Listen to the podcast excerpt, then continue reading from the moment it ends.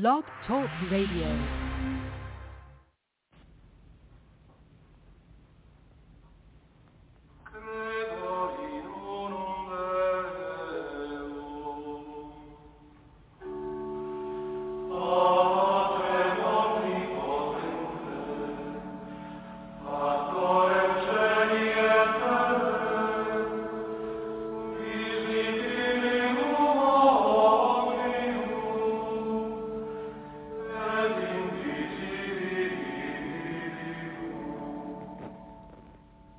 Welcome back to Zion's Redemption Radio Network. I'm your host, Mark Lichtenwalter. This is Fundamentally Mormon.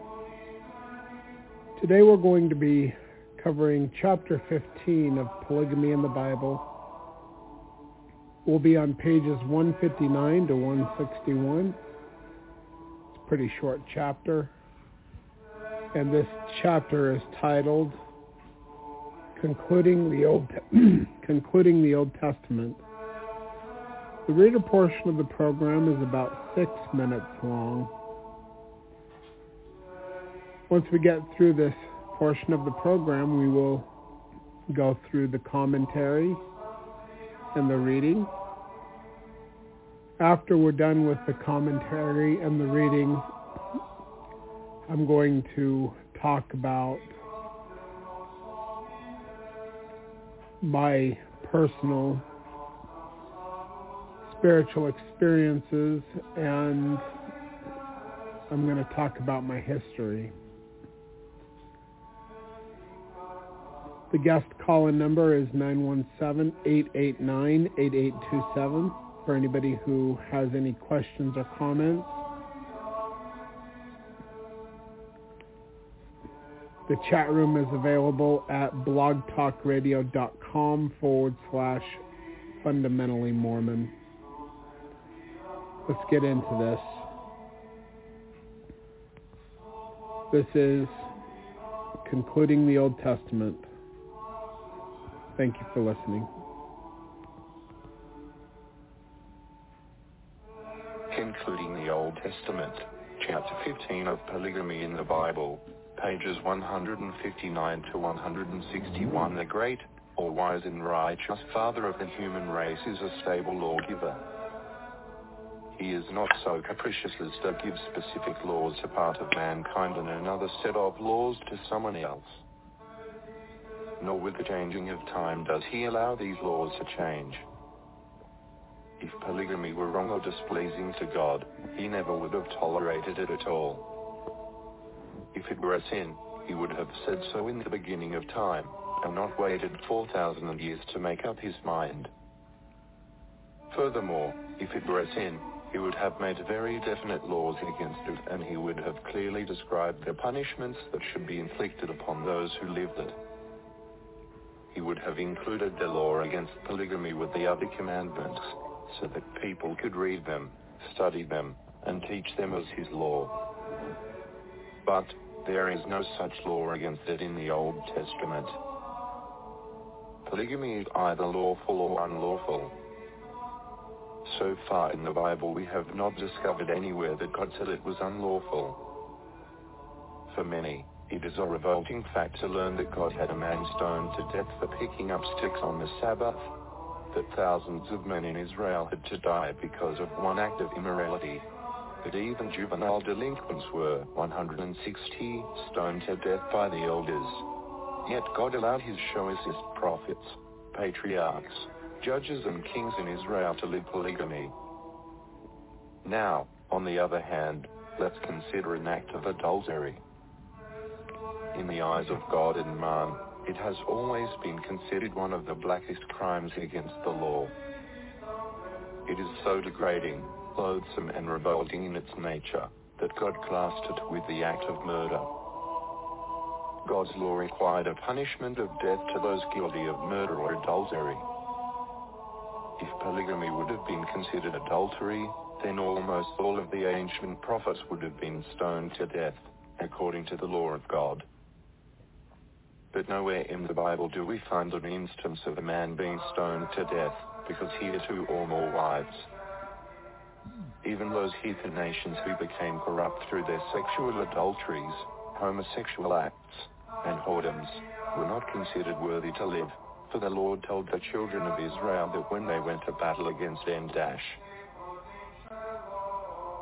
the cities of these people, which the Lord thy God doth give thee for an inheritance, thou shalt save alive nothing that breatheth, but thou shalt utterly destroy them, namely, the Hittites, and the Amorites, the Canaanites, and the Perizzites, the Hivites, and the Jebusites, as the Lord thy God hath commanded thee, that they teach you not to do after all their abominations, which they have done unto their gods. So should you sin against the Lord your God. Jude 20, 16-18, 161 From the beginning of time, for as long as there is a future, there must be specific and consistent laws to govern the moral nature of man. Wherever there is virtue, there is vice. Where there is morality, there is immorality. And, where there is marriage, there are unwavering laws that bind it. In God's great wisdom, he knows which laws are best for his children's virtue and happiness. If it would not have been righteous for men to have more than one wife, then he would have made laws to forbid it. We have seen that God has continually forbid a woman from having more than one husband. He made laws that forbid any man, whether married or unmarried, that cohabited with a woman, to ever divorce her or cast her away. We read of a law that required the man's brother, whether married or single, to marry his brother's widow. It is written that God said to take concubines in war as wives. We have seen that God gave wives to David when he already had wives, and in the same for others.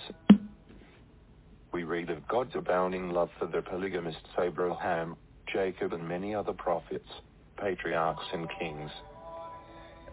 We read of great and wonderful blessings given to the children born in polygamy, that were never given to the children of monogamists but we have not found where God chastised or punished any man for righteously having more than one wife. Remember that these principles and practices were established upon God's laws. The Old Testament of the Bible has clearly demonstrated and proved that polygamy was very lawful and that God made it acceptable and pleasing in his sight. Now we shall see if it is treated the same in the New Testament.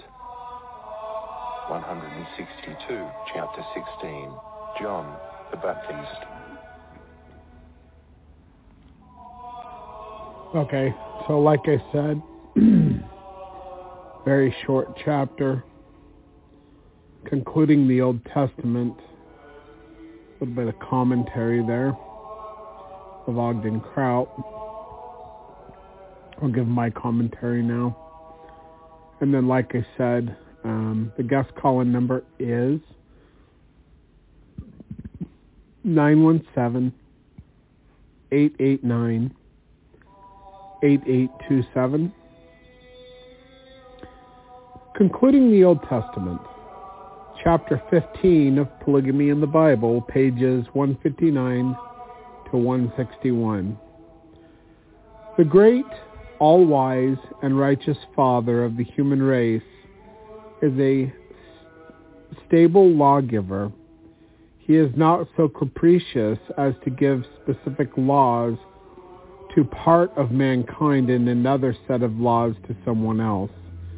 Nor with the changing of time does he allow these laws to change. If polygamy were wrong or displeasing to God, he never would have tolerated it at all. If it were a sin, he would have said so in the beginning of time and not waited 4,000 years to make up his mind. Furthermore, if it were a sin, he would have made very definite laws against it, and he would have clearly described, excuse me, the punishment that should be inflicted upon those who lived it he would have included the law against polygamy with other commandments so that people could read them, study them and teach them as his law. But there is no such law against it in the Old Testament. Polygamy is either lawful or unlawful. So far as the Bible, so far in the Bible, we have not discovered anywhere that God said it was unlawful. For many, it is a revolting fact to learn that God had made a man stoned for death uh, to death for picking up sticks on the Sabbath. That thousands of men in Israel had to die because of one act of immorality. That even juvenile delinquents were stoned to death by the elders. Yet God allowed his choice prophets, patriarchs, judges, and kings in Israel to live polygamy. Now, on the other hand, let's consider an act of adultery. In the eyes of God and man, it has always been considered one of the blackest crimes against the law. It is so degrading, loathsome, and revolting in its nature that God classed it with the act of murder. God's laws require a punishment of death to those guilty of murder or adultery. If polygamy would have been considered adultery, then almost all the ancient prophets would have been stoned to death, according to the law of God. But nowhere in the Bible do we find an instance of a man being stoned to death because he had two or more wives.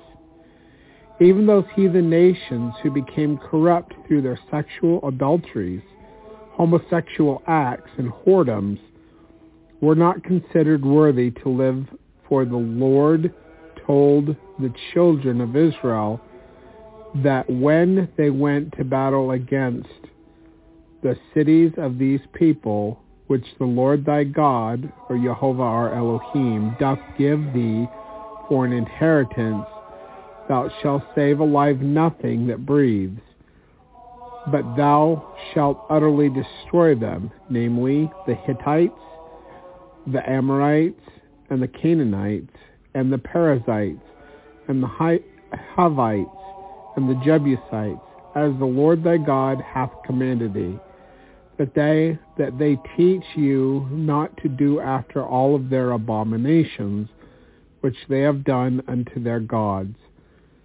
So should ye sin against the Lord your God. Deuteronomy chapter 20, verses 16 through 18, page 161. From the beginning of time, for as long as there is a future, there must be specific and consistent laws to govern the moral nature of man.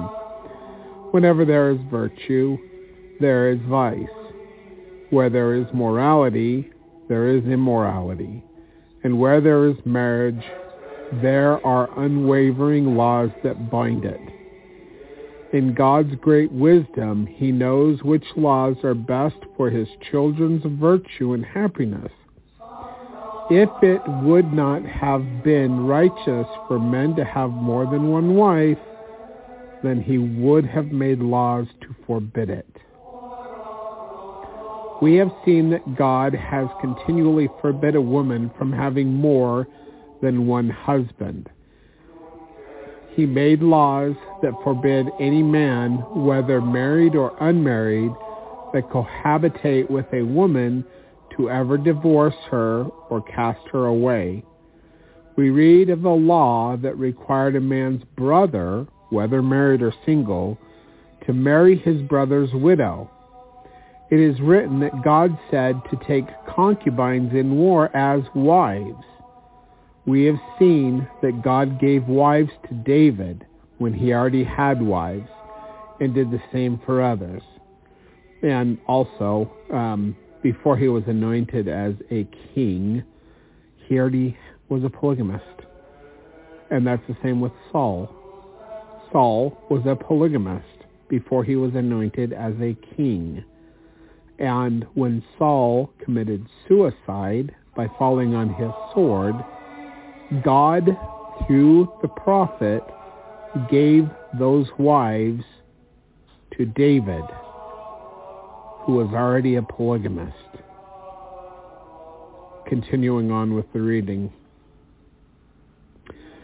Let's see. We have seen that God gave wives to David when he already had wives and did the same for others. We read of God's abounding love for the polygamist Abraham, Jacob, and many other prophets, patriarchs, and kings. We read of great and wonderful blessings given to the children born in polygamy that were never given to the children of monogamists.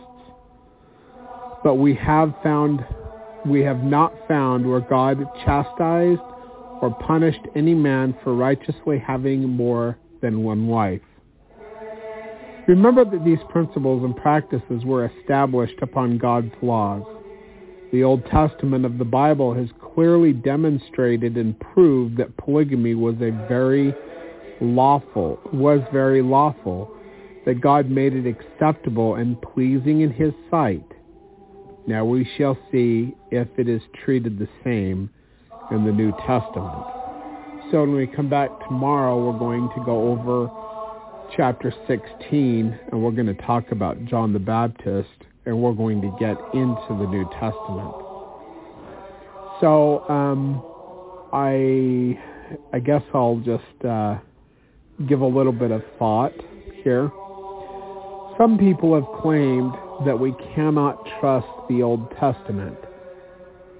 They claim that everything has been corrupted in the Old Testament, and that's why we can't look to the Old Testament or even the New Testament as any evidence that polygamy is an issue because they have a problem with polygamy because they take a scripture out of context in Jacob chapter 2.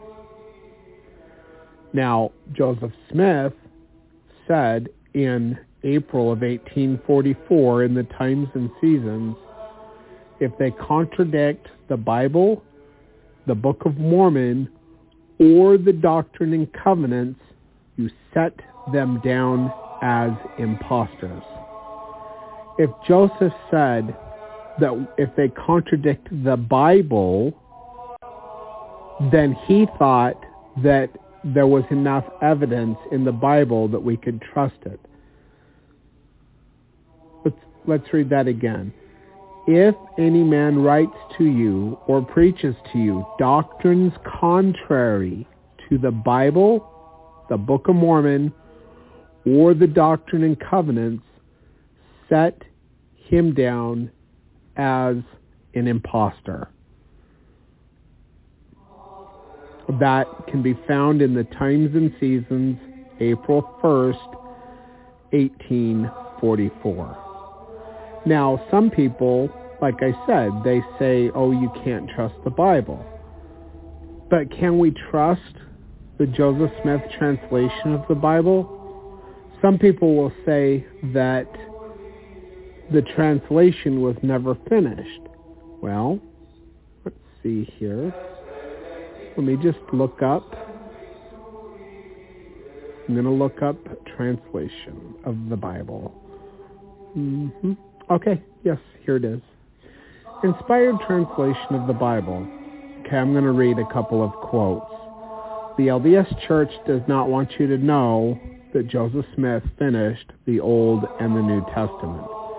In fact, if you type in your search engine, Rabbi Google, um, and type in Joseph Smith translation of the Bible or Joseph Smith translation, you can actually find a full PDF of it online and you can read all the way from Genesis to Revelation where Joseph Smith finished the inspired translation of the Bible. But let's get into a couple of these quotes. Most of them are in the Times and Seasons, Teachings of the Prophet Joseph Smith, and Preface to the Inspired Translation. All right.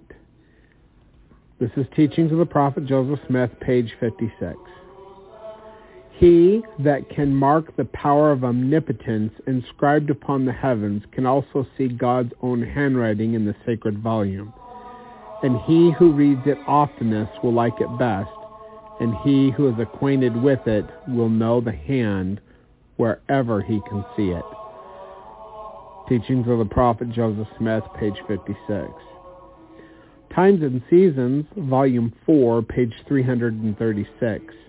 Quote, the Lord gave some more extended information upon the scriptures, a translation of which had already commenced. Times and Seasons, Volume 4, page 336. On April, uh, I'm sorry, on February 2nd, 1833, Joseph Smith wrote, I completed the translation and review of the New Testament. End quote. See Times and Seasons, chapter 5, verses, I'm sorry, volume 5, page 723. In the Times and Seasons, volume 6, page 802, it says on February 2nd, 1833, Joseph took the manuscript of the New Testament, which was completed and that's in the Times and Seasons, Volume 5, page 723. And then the, the other one, I'm sorry, I, uh, I screwed it up a little bit. So this next one is Times and Seasons, Volume 6, page 802. Uh, let's see here. And sealed it up, the Old Testament completed July 2nd, 1835. So he's saying here that the New Testament was completed by February 2nd, 1833, and the Old Testament was completed July 2nd, 1835. Those two quotes are found in the Times and Seasons, Volume 5, page 723, and Times and Seasons, Volume 6, page 802. in Times and Seasons, Volume 6, page 802, and also Doctrinal History of the Church, Volume 1, page 368, it is said, on July 2, 1833, Sidney Rigdon wrote, We this day finished the translation of the Scriptures, having finished the translation of the Bible a few hours since. And then in the preface to the Inspired Translation, page 3, it says, This work, speaking of the inspired translation of the Bible, is given to the Church of Jesus Christ of Latter-day Saints and to the public in, in pursuance of the commandment of God. So God's the one that commanded that the inspired translation take place. Continuing on, as concerning the manner of the translation and correction, it is evident from the manuscripts and testimony of those who were con- conversant with the fact that it was done by direct revelation from God. It was begun June of 1830 and it was finished July 2nd of 1833. But today in the church, they will teach you that some teachers and writers have begun to use this so-called inspired version of the Bible, which the prophet Joseph Smith undertook but never completed. The presiding brethren urge the use of the King James Version of the Bible, which is the official Bible of the church since the prophet did not complete his work on the revision. Church News, November 16, 1974, page 16. They don't want you to read it. Joseph Smith finished it. Sidney Rigdon testified that it was done. So those people who say you can't trust the Bible, well, go and look it up. Go look up all of these scriptures and you're going to find all over the inspired translation of the Bible that God blessed polygamists and people who throw the Bible under the bus because they don't like polygamy, well, let's go back to what Joseph Smith said about them. Because Joseph Smith, right before his death in April 1st of 1844, he said, if any man writes to you or preaches to you doctrines contrary to the Bible, the Book of Mormon, or the Doctrine and Covenants, set him down as an impostor. Some people we need to let go of their pride and realize that if their interpretation of Scripture contradicts other interpretations of Scripture, that their interpretation of Scripture is incorrect. God showed me, and I've said it, and I'm going to say it again, and I will stand upon this principle no matter if I stand alone, that there is a sealing ordinance that is most important.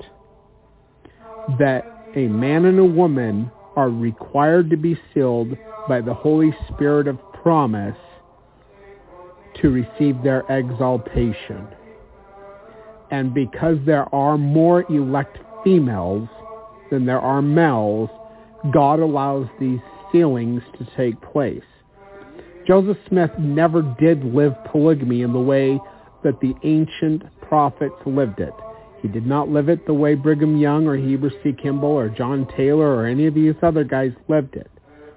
But he understood, and I don't believe, I don't believe that he wanted to, to live polygamy. I don't, he's like me. I don't want to live polygamy.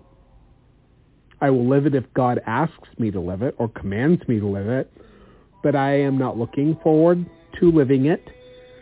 However, Joseph Smith understood the importance of the sealing ordinances where a man and a woman were sealed by the Holy Spirit of promise. He also understood the sealing ordinances that seal us up to the Father and to the Son through the law of adoption, which thing is not understood by the church today because it was done away with by Wilford Woodruff in the 1890s. But Joseph Smith was sealed to many, many men and women, partly because of the law of adoption, but also because women are required, in order to receive their exaltation, to be sealed to a righteous man who qualifies for the higher blessings. Joseph Smith was sealed to women who are already married. And the reason for that wasn't so he could have sex with them, because Joseph Smith never had any children by anyone other than Emma. These women who qualified for the higher blessings of exaltation required a man who was elect to be sealed to them. And Joseph Smith stepped in in that role as a righteous man who was sealed to many women, single women and married women. Single women who would be married to other men later on. And God allows the plural celestial marriage, and there's other reasons for it too. In Jacob chapter 2, it says that God allows it when he wants to raise up children, or uh, seed, basically, children, in righteousness. It's not so that he can boast, um, bolster the population. It is so that these children can be rise, raised up unto the Lord by righteous parents. And it is important and imperative that righteous children have the example of a righteous husband and a righteous mother. And there are very few men by number who qualify for the higher blessings because men are, well, there's just not as many of them who will qualify for these higher blessings. But women are more nurturous, they're more uh, humble, they're more Christ-like, and there are more women who will qualify for the higher blessings but they cannot get there without being sealed to the man. That the husband and the wife are one in the Lord, and that the sealing ordinances that were given to Peter were given to Joseph Smith as well. And these sealing ordinances have to do with family relationships in the eternities, which includes the sealing of the Holy Spirit of promise, men to women. All right, so I'm going to see if there's anybody who have any questions or comments on this uh, topic. And uh, the guest call-in number is 917-889-8827. And then after, I, I, you know, see if we have anybody who has anything to say. I'm going to start talking about my own personal relationship with God and what he has done in my life. And I'm going to talk about my history and why I talk about the things that I talk about. And then um, that recording, which I will create, will stand on its own on Friday. So on Friday, I'm going to publish the recording that I'm going to publish today, but I'm going to publish it by itself and talk about my witness and my experience and my experience with Heavenly Father and with Jesus Christ and when I've seen them in the Spirit and when I've been taken up in the Spirit and when I've seen them in dreams and visions. And I'm going to go into detail about my experience where I saw the Father and the Son face to face and embrace them in the flesh. I'll also talk about when God told me or commanded me to kneel before him and ask him who I am. And I'm going to talk about who I am. So we'll get into that on the other side um, after we see if, you know, if anybody has any questions or comments. Also, anybody can call in and ask me any of these things. Anything you want. And uh, unless it's vulgar or something, I'll answer it because I'm an open book. All right. Thank you for listening, and let's go see if anybody has the guts to call in. So, and by the way, I know I like to mess around with you guys, but I'm kind of not messing around when I say he whose deeds are evil cometh not unto the light. So I hope that we have some callers, and I invite people to call Monday through Friday between 6 p.m. to 8 p.m. and I will be available for people to talk to. Thank you for listening.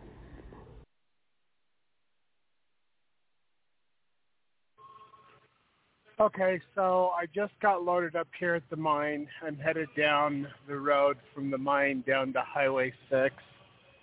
And um, it breaks up a lot in this little area.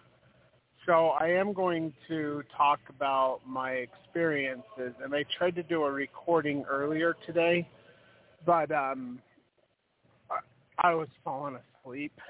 I couldn't keep my my thoughts right, and uh, and I I just I couldn't do it. And then um, for some reason, my alarm clock got set to some other time or something like that. So when I woke up I I actually slept till like four today, which is uh, not normal for me. I usually go to sleep or wake up way earlier than that to go to the bathroom, but today I just was out, so I'm pretty tired. Which is about the way it goes. I actually live on energy drinks because uh, of just the schedule that I have. Anyway, so because I'm going to be breaking up a bunch in the next uh, five minutes, I'm just going to play this thing. It's 15 minutes long. Uh, this was a revelation received in 2015. I think, it was 2015. And uh, it goes over the second endowment, which is not the second anointing.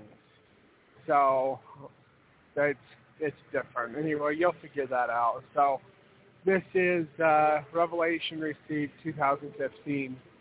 So here we go with that. And then after after this recording, I will come back on and I'll talk about what I said I was going to talk about. So here we go.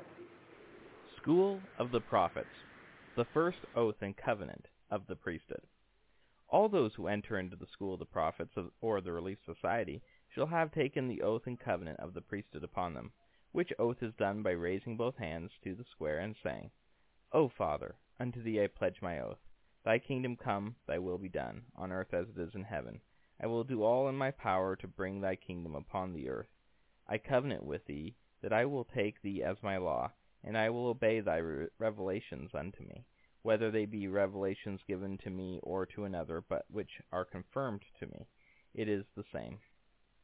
I know that ye cannot fail, and that I must obey the law upon which any blessing is predicated to get the good of that blessing. Even so, Amen. Brothers and sisters, welcome to the school of the sons and daughters of the gods, even the school of, of magi and of prophets and of seers and of, of priests and priestesses, kings and queens. I am the teacher that hath been appointed for this school, and I am standing in my place at the head of the circle, for there shall be established a circle with a triangle in the middle. The teacher and priest at the head of the circle is Elijah. The king upon the right side is called Messiah, and the Magi upon the left is called Elias. You have come unto the house of the Lord to receive your second endowment in the school of the prophets and in the Relief Society, the mysteries of God shall be revealed unto you in the bonds of brotherhood, sisterhood, charity, and love. All the rooms which ye shall meet in for the school of the prophets from this day forth shall be dedicated as a temple unto the living God, which is his house, even a house of prayer, a house of fasting, a house of faith, a house of learning, a house of glory, a house of order, a house of God. Wherefore, if ye will obey the order of this house, you will speak in turn, walk in turn, and let the love and charity that ye have one for another grow as ye perform these binding ordinances. For the order of the ordinances in this house alone will expand the love ye have for one another. Dedicatory Prayer The dedicatory prayer is a prayer of dedication by the inspiration of the Spirit, dedicating it as a school and temple of God. Inviting God into the house or dedicated room. All shall take a white handkerchief and waving them say, Hosanna, Hosanna, Hosanna, to God and the Lamb. Hosanna, Hosanna, Hosanna, to God and the Lamb. Hosanna, Hosanna, Hosanna, to God and the Lamb. Amen, amen, and amen. Now all those who wish to accept the obligations and blessings of the endowment, please raise your hands. Very well. Washing of feet. The holy priesthood holder washing the feet shall invite the patron to sit down and place a basin of water in front of him to put his feet in. The holy priest the holder will then take off his garments and set them nearby, and gird himself with a long towel like a temple robe over one shoulder. He will then kneel down and begin the washing of the feet, saying, Brother, by the authority of the priesthood, after the order of the Son of God, I wash your feet, preparatory to receiving your second anointing in the house of the Lord, that you may rule and reign in the house of Israel, or Adam, forever. And at this time wash you clean, every whit, that you are now clean from the blood and sins of this generation. I wash you clean of the blood and sins of this generation, and again I wash you clean of the blood and sins of this generation, that you may be called up and come forth in the morning of the first resurrection, and be clean without spot at the judgment bar of God, for you have done your part to warn the people of this generation, ridding your garments of their blood. Wherefore I declare by the authority of the holy priesthood that you are clean, and that your sins are forgiven if ye have repented. And I do this in the name of the Father, and of the Son, and of the Holy Ghost. Amen. This does not need to be the exact wording, but it, this is an example of the washing of feet. Salute. Now behold, mine son, after this has been done, he shall be accepted into the school by raising both hands high in the salute, and the priest uh, and the priest shall also raise his hands high in the salute, and the priest shall say, Art thou a brother or brethren? I salute you in the name of the Lord Jesus Christ, in token or remembrance of the everlasting covenant, in which covenant I receive you to fellowship in a, in a determination that is fixed, immovable, and unchangeable, to be your friend and brother through the grace of God in the bonds of love to walk in all the commandments of God blameless in thanksgiving forever and ever. Amen. And he that is found unworthy of this salutation shall not have place among you. For ye shall not suffer that mine house shall be polluted by him. And he that cometh in and is faithful before me, and is a brother, or if they be brethren, they shall salute the president or teacher with uplifted hands to heaven, with this same prayer and covenant, or by saying, Amen, in token of the same. For behold, these words I gave to Joseph Smith, and they have not been abrogated. This shall be done in every session of the School of the Prophets and the Relief Society. Healing and Blessing Sisters are to give each other blessings of healing and comfort by the laying on of hands in the Relief Society. Brethren are to do the same when they are moved upon to do so. Brethren and sisters may also bless and dedicate handkerchiefs to assist in the healing of the sick, as well as blessing and dedicating other objects for purposes of power in the priesthood. Objects which are for protection and not for healing should be blessed with a rod or wand. Being married to Christ. Do you have faith that Jesus is the Christ? Yes. Then confess his name and covenant to never deny him as a testimony to the world. The initiate's own words. Then, Thus saith the Lord to my messenger, Verily, verily, I say unto you, my son, I give unto you a commandment, declaring unto you that they who receive you receive me, and if they receive me, they receive him that sent you, to salute them with my salutation in remembrance of my everlasting covenant, which I have received you to fellowship. May they receive you also as you receive them, that they may be clean from the blood of this generation, and be received by the washing of the feet, for unto this end was the ordinance of washing of feet instituted, being bound together in the bonds of brotherly love, and sealed together by the covenant of life and peace, which covenant abideth forever with the celestial saints, or in other words, the married uh, to Christ. And he that continueth not in this covenant shall not have place among you, for ye shall not suffer my house to be polluted by them, saith the Lord. Amen. Amen. All those in the school shall then either wash one another's feet, or give the holy kiss in token of the same. And they shall say to one another, Do you receive me to be your friend and brother? Are you willing to salute me in the name of the Lord Jesus Christ in token or remembrance of the everlasting covenant, in which you receive me to fellowship, in a determination that is fixed, immutable, and unchangeable, to be your friend and brother, through the grace of God, in the bonds of love, to walk in their commandments of God, blameless in thanksgiving forever and ever? Amen. Amen. Are you willing to show to the world that you are clean from the blood of this generation? Do you covenant with me in the name of the Lord Jesus Christ and in the presence of these witnesses that you will love your companions in life as Christ loves the church, that you will cherish each other, comfort each other, forsaking all others who are not in the holy order, so long as you live? Yes. Having authority, I seal thee, brother, unto the anointed gods, even Christ, both male and female, and seal thee unto myself as mine own son in the first household of Jesus Christ, in the name of the Father, and of the Son, and of the Holy Ghost. Amen. Amen. Now men may be sealed to their wives in the second sealing, by taking them by the hand, and saying, Art thou my sister? I salute you in the name of the Lord Jesus Christ, in token or remembrance of the everlasting covenant, in which I covenant to receive you to fellowship in a determination which is fixed and immovable and unchangeable, to be your friend and brother, through the grace of God in the bonds of love, to walk in all the commandments of God blameless in thanksgiving forever and ever. Amen. Amen. Behold, sisters may also make the covenant and say, Amen, in token of the same. Also to the unmarried, I the Lord willeth that you should be, you should marry in, in the order, that I may have a pure people, saith the Lord. All who have covenanted to only marry within the holy order say, Amen. Amen. This order shall not be broken by any until they themselves stand in the garden of paradise, ready to fall, lest they be destroyed. Amen. Amen. Covenant to enter into a united order. The patron receiving it will put his arm to the square and repeat after he who is administering the covenant, saying, I, brother so-and-so, do covenant and promise before God, angels, and these brethren in the united order, that I will consecrate all my mind, strength, and wealth unto this united order, and that I will hold all things in common with my brethren according to my stewardship, and I do this in the name of Jesus Christ. Amen. Baptism into the united order. After dedicating the water and going into the water as described above, you hold on to the one being baptized and raising your right arm to the square you say, Brother, by the authority of the Melchizedek priesthood, which I hold, I baptize you into the order of Enoch, which is the united order before God, and I say this in the name of the Father, and of the Son, and of the Holy Ghost. Amen. Of the Holy Spirit. Amen. You then immerse them in the water, and then undedicate the water.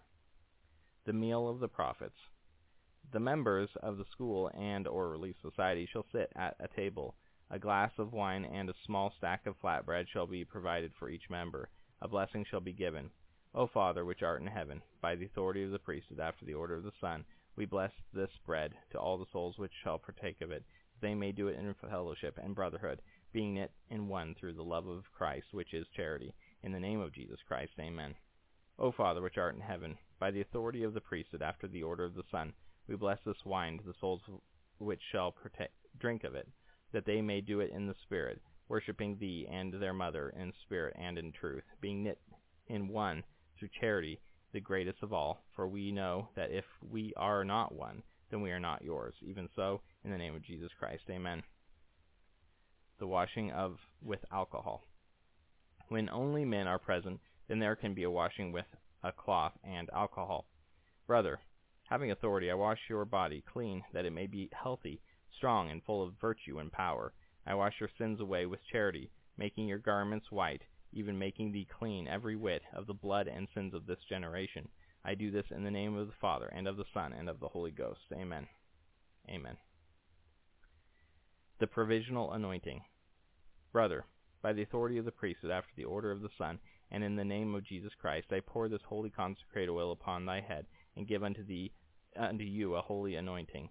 I anoint and ordain thee a king and a priest of the Most High God, to rule and reign in the house of Israel forever predicated upon this anointing being sealed. I give thee power to bind on earth, and have it bound in heaven. And whomsoever thou shalt loose on earth shall be loosed in heaven. And whomsoever thou shalt curse shall be cursed, and whomsoever thou shalt bless shall be blessed. But remember that these things must be done in accordance with those things which have been done before the foundations of the world. I bless thee that ye shall come forth in the first and holy resurrection, and I even ordain you to be one of the sons of Amen. I bless thy head and mind that you may receive revelations in carrying on the work. I bless thy eyes, that ye may see visions and the eternal worlds. I bless thy nose, that ye may smell the sweet smells of the eternal worlds. I bless thy mouth, that ye may speak truth. I give thee this holy anointing, in the name of Elohim, and in the name of Jehovah, and in the name of the Godhead of this earth, even Michael, Jesus Christ, and the Holy Ghost, who presides over the spirits of just men and women made perfect. Amen patriarchal blessing. Brother, by the authority of the patriarchal priesthood and in the and the priesthood after the order of the Son, I lay my hands upon your head and give you a patriarchal blessing in the school of the prophets. Then you shall give the blessing by the Spirit, and do it in the name of Jesus Christ. Amen. The Council of the Prophets. The keys of the holy kiss shall be given. The first or Aaronic sign of the holy kiss is made by embracing and kissing the right cheek and then the left, and then the right again, and saying, Peace be upon you. The second, or Melchizedek sign of the holy kiss was made by embracing and kissing the right cheek, and then the left cheek, and then the forehead, and saying, Peace be upon you. The third, or patriarchal sign of the holy kiss is to kiss upon the lips, and saying, God be with you. The first holy kiss is for brethren and sisters in the priesthood and siblings. The second holy kiss is for parent and child in the priesthood or familial bonds. The third holy kiss is for eternal mates or fellow eternal members of the holy order of the opposite gender that you love or are attracted to and feel close enough to, sufficient to merit this kiss. If the motion of this kiss, holy kiss is not reciprocated, then continue with the first in all charity and love. Let all receive it. Let all who are present give the appropriate holy kiss to those sitting upon their right hand and upon their left, and saying unto them, Peace be upon you, or God be with you, or shalom in token of the same. That will do. Now the members of the holy, the school of, or the relief society shall return to the circle and a rod presented. Brothers and sisters, this rod is the rod of the word of God, and whoever shall hold the rod hath the right to speak, and all others must be silent until the possessor of the rod hath finished speaking. If you desire to speak, you should put your right foot forward until he who possesses the rod shall give thee the rod. Now if he shall continue to speak long enough after that, that it seemeth he is ignoring a brother or a sister, or a mother or a father, or a son or a daughter in the Lord, then all shall put their feet out also. He shall then repent himself of speaking and give the rod away. The rod is the word of and law of God, and that which is confirmed by the members, having felt the Spirit, shall be considered Scripture. Members shall confirm a saying by raising both hands above their head and repeating it, and then saying Amen, after it hath been proposed for a vote. Behold, brethren, now that we are one, let the mysteries be opened up unto us.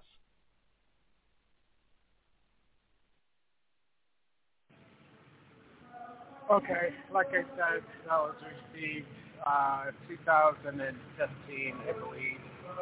Uh, it's been a while since I've looked at it, but anyway, I got a bunch of revelations um, where God has told me to sit down and write, and He gives me instructions and encouragement and all, you know.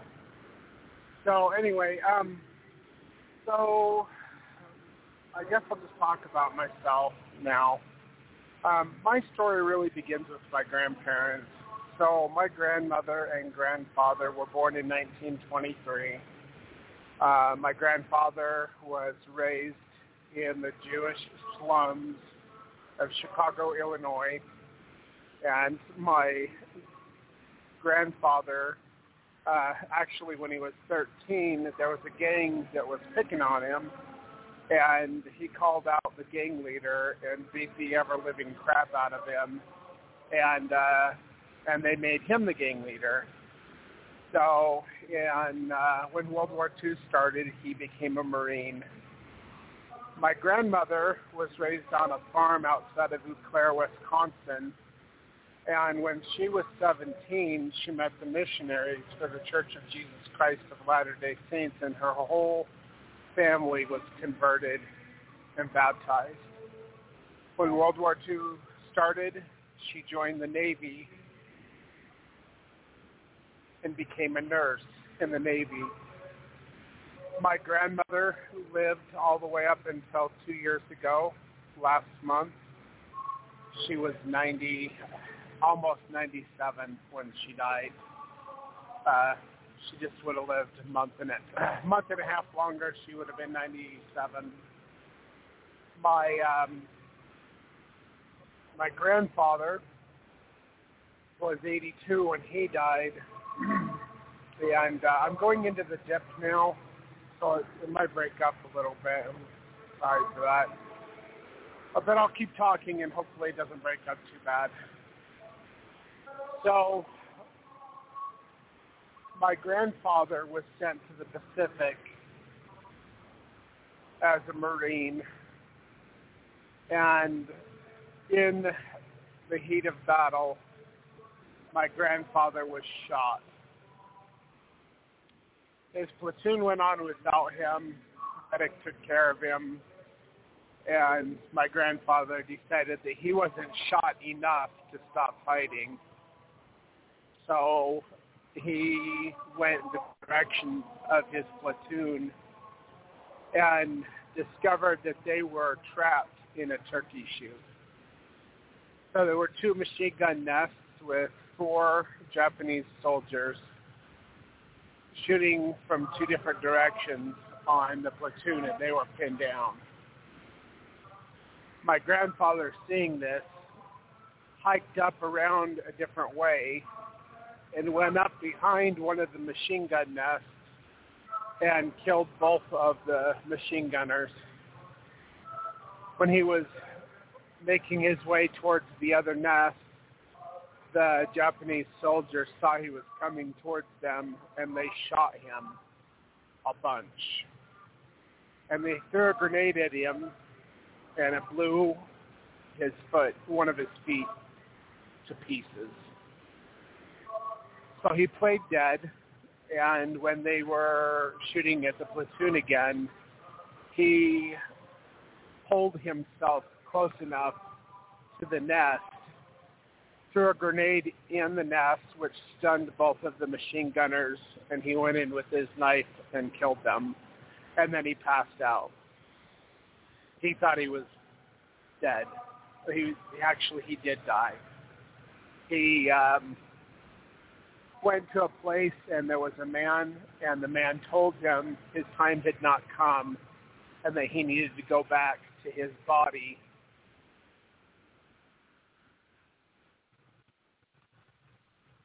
they amputated the rest of that foot on the beach there in Iwo Jima.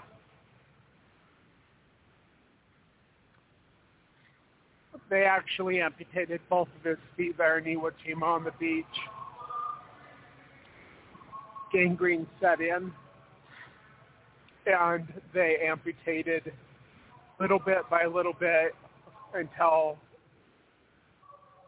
his calves were gone, and all he had left was about four inches, well, about five inches below the knee. They took him to Angel Island in San Francisco Bay, where my grandmother was a Navy nurse, and somehow my grandpa got a hold of a polka dotted hospital gown, which was his, which was unlike anybody else's. And he was a character. He learned to walk on wooden legs. And when he got to the point where he could walk good enough, he became a spokesman for the military as a war hero and went all over the Northwest and West Coast giving speeches and uh, I have newspaper articles of pictures of him. After the war had ended, he went back to Angel Island and told my grandmother that he wanted to marry her and that he was getting on a train the next morning and he told her how uh, where he would be, the hotel he was staying in, and if you want to marry me, this is where I am. And he said, um, if you're not there in the morning, I'll understand. Well, she showed up. They took the train to Sacramento, and they got married within a couple of days. And then they took the train back to Chicago. My grandfather was a hard man. I don't know what changed him. He used to drink a lot of whiskey and smoke cigars and cigarettes. But around the time he was 35, he gave it all up and joined the Church of Jesus Christ of Latter-day Saints. They had a daughter, and then they didn't have another daughter until she was 12 years old, and that's my aunt Colleen. And then my mom came in 1957, and they lived in uh, Guadalajara, Mexico. My grandparents served seven missions for the Church of Jesus Christ of Latter-day Saints. They were also on the missionary committee for the LDS Church. And my grandfather knew Bruce R. McConkie and, and Eldon Tanner and Gordon B. Hinckley and all of those guys. Because my grandparents both received a pension from the military, they did not have to work, and they had special permission to be missionaries set apart full-time missionaries with their children. So my mom and my aunt were raised in the mission field. Interesting story. Around the time of 1957, when my mom was born, my grandparents, um, they left Las Vegas because my grandfather found blue oil near Apex, Nevada, and blue oil is like the, the most pure kind of oil that you can get. Doesn't need to be refined very much. And uh, the mob came in and took it over, and my grandparents fled with my mom and my aunt. Well, no, not my mom, my aunt down to Mexico to escape. Um, and my grandfather was a politician as well in Nevada. Anyway, so they went down to Mexico to escape the mob, and uh, my grandfather became good friends with the politicians in Guadalajara. Well, my grandpa would play poker with them on Thursday nights. And one of the times there was a big pot on the table and my grandfather convinced them that if he won that they would allow the LDS missionaries into Guadalajara, which for a time they had not. And because he won that poker game, they were able to get missionaries into Guadalajara over a poker game. So that's my grandpa. My mom married my dad when she was 18. He was 18. They're only a couple of days apart, and like they were both born June 11th, eight, uh, 1957, and June 15th, 1957.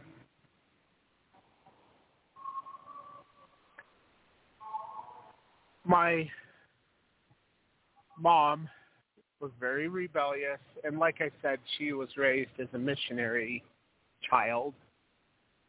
And um, my dad was a member of the LDS Church. My grandmother, his mother, converted, and I don't remember her whole story, but she's the one that's uh, Ashkenazi Jew, so she converted to Mormonism. And anyway, my grand, uh, my dad started doing drugs around the time I was born, so they lost a baby before me, but I'm the oldest living. So my dad, my my mom got into drugs. My dad got really, really heavy into drugs. And in fact, when my sister was born, who is younger than I, he was committed to the mental ward at um, Utah State, the the hospital at the U- University of Utah. I can't remember what it's called, Utah State University Hospital or something. I don't know. Anyway, my mom gave birth and they allowed him to leave the psychiatric ward to go see my mom give birth to my sister. Around the time my I was three years old, my dad got really heavy into drugs and criminal activity and cheated on my mom with some other drug addict that he later married. And uh, my mom divorced him, and I didn't see my dad from the time I was three until I was 10 years old. My his mom was always there in our lives though, but he was gone, living with this other woman. They had a family together.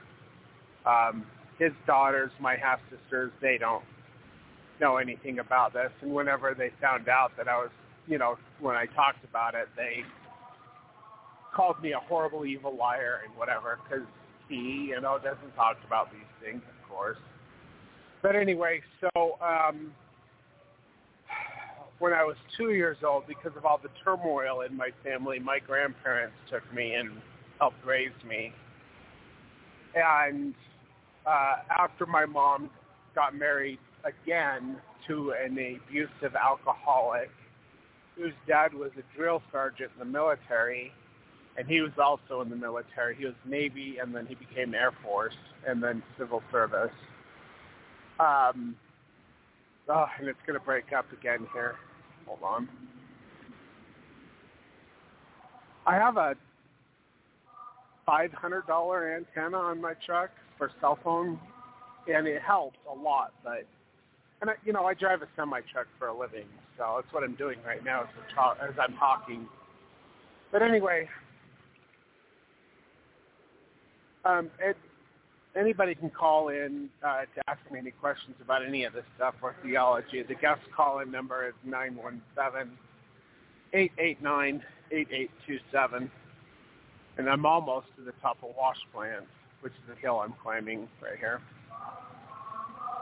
Okay, so uh, my mom married this guy when I was six years old, and I still remember he was he was awesome. And then after my mom married him, he revealed his true nature. And um,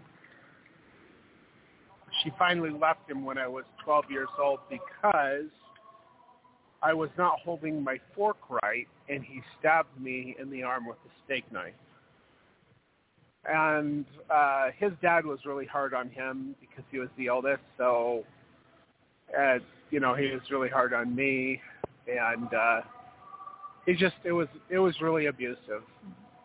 Anyway, but my grandparents helped raise me a lot, but um, they would go to church. But my grandpa had, you know, wooden legs, and he would get phantom pains in his legs that weren't there, and he would have to be on morphine and um, you know sometimes he would have to be hospitalized, um, and it was painful for him to sit in the church pews. So we'd go to church for sacraments, and then if the meeting was too long, he would just like get up and walk out, and we'd follow him. We'd go home. So that was my grandpa anyway, um, he also, my grandparents owned an opal mine up in Spencer, Idaho, so we did spend a lot of time mining opals and making jewelry. And I spent a lot of time chopping wood as a kid and taking care of the animals and going to get water from the well for drinking water because we didn't, we, the town we lived in had 30 people in it. Anyway, so my mom sent me to live with them a lot, but I also lived with my aunts, and then I lived with my dad twice when I was 12 years old and when I was 14. Um, I actually threw a knife at my mom, and they took me to juvenile detention. And then after I got out of there, my uh, my dad came and t- picked me up, and I lived with him for a while. But I was in and out of um, alcoholic rehab centers by the time I was 14, uh, youth homes, because um, I was so angry about what happened to me. All of the stuff that happened to me as a kid and how my mom would send me away and neglect me. And um, and I look a lot like my dad, so I think she has a problem with me because she loved him and he destroyed his life and then cheated on her and left her. So, and then my stepdad that was an alcoholic, it was just, uh, it was bad. Anyway, um, I was in primary children's um, medical um, psychiatric ward, third war, third floor west wing when I was 14, and they came to the conclusion that I actually was just reacting to the situation that I was in, and they did not diagnose me with anything but severe depression. I uh, actually um, told my mom that I wanted to kill myself when I was nine years old, and um, I don't know. It's a mess. Anyway, so by the time I'm 16, I'm in uh, 10th grade and in 1994, a month before 10th grade, my aunt and uncle, who were taking care of me at the time, decided to take me out of school a month before 10th grade ended. And we got, we lived in Soda Springs, Idaho anyway, and then we went to live in Kaysville, Utah, um, eh, where my aunt rented a single-wide trailer home. And I got a job and then um, I got a motorcycle because I was 16. And my aunt came to my work one day and she said, uh, I'm going to go visit my husband. I will be back in a week. and she gave me the key to the house, and I uh, I went home and all their things were gone, and there was a note on the table that said that I was old enough to be emancipated, and that it was not her responsibility. I called my mom. She doesn't want me to live there with her. She says that her boyfriend didn't like me, even though that she was living with. But even though I didn't know him, I'd never met him, but he didn't like me. So whatever. Um, that guy was actually an ex-sundowner, which is a motorcycle gang. He's a big guy. He's military too. Anyway, um, he was Vietnam military. All right, so um, pretty rough guy. Anyway, so um, not long after that, I ended up homeless, living in my friend's rafters. The people who owned the trailer, uh, tra- single wide trailer house, they kicked me out. Ended up homeless, living in the rafters of some guy's garage that was a friend of mine, and his mom would let me come in the house and take a shower once a day, and then I had a job, so that's what I did. And uh, anyway, my grandparents found out what was going on. They came and got me. Uh, my grandpa was friends with a guy at Larson's Farms in Hamer, Idaho, and I became a truck driver on the farm. And this farm is massive, and uh, it's in Hamer, I- Idaho, and it's potatoes. So it was during the potato harvest, uh, and I drove a truck in the potato fields from midnight to 4 p.m. six days a week. I was the only person on my crew that spoke English besides my supervisor. Everybody else was from Mexico. Um, and then I went into Job After that, and I wanted to learn how to fix trucks because I wanted to be a truck driver. So anyway, that was 1994. In 1996, I graduated from Job Corps, and I became homeless again. Yeah, but I had a car by that time. So anyway, I lived in my car, started doing a lot of drugs, tried to commit suicide. Um, it was messed up. My life was so screwed up. Anyway, so um, I got to the point where I decided, you know, I, I'm going to be homeless again. I was homeless on and off. I was like using drugs to try not to not kill myself, but not be a conscious individual, and I was getting drunk all the time. And so anyway, I was going to be homeless, so I decided to wrap two ace bandages around my upper arms. And everywhere that a blood vessel popped out, I sliced into it.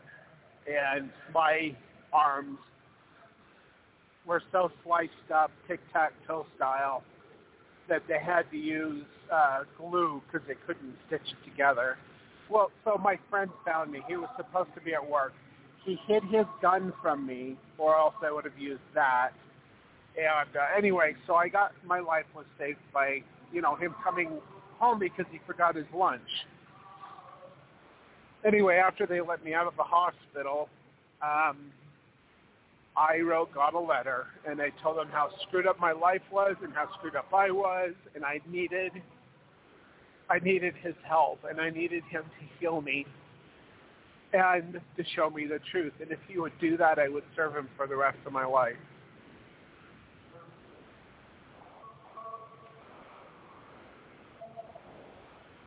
It wasn't long after that that two missionaries, Elder King and Elder Bowman, showed up on my door in Layton, Utah. And I was nice to them. Oh, by the way, I had tried to get my name removed from the church when I was in Job Corps because I was baptized in 1986.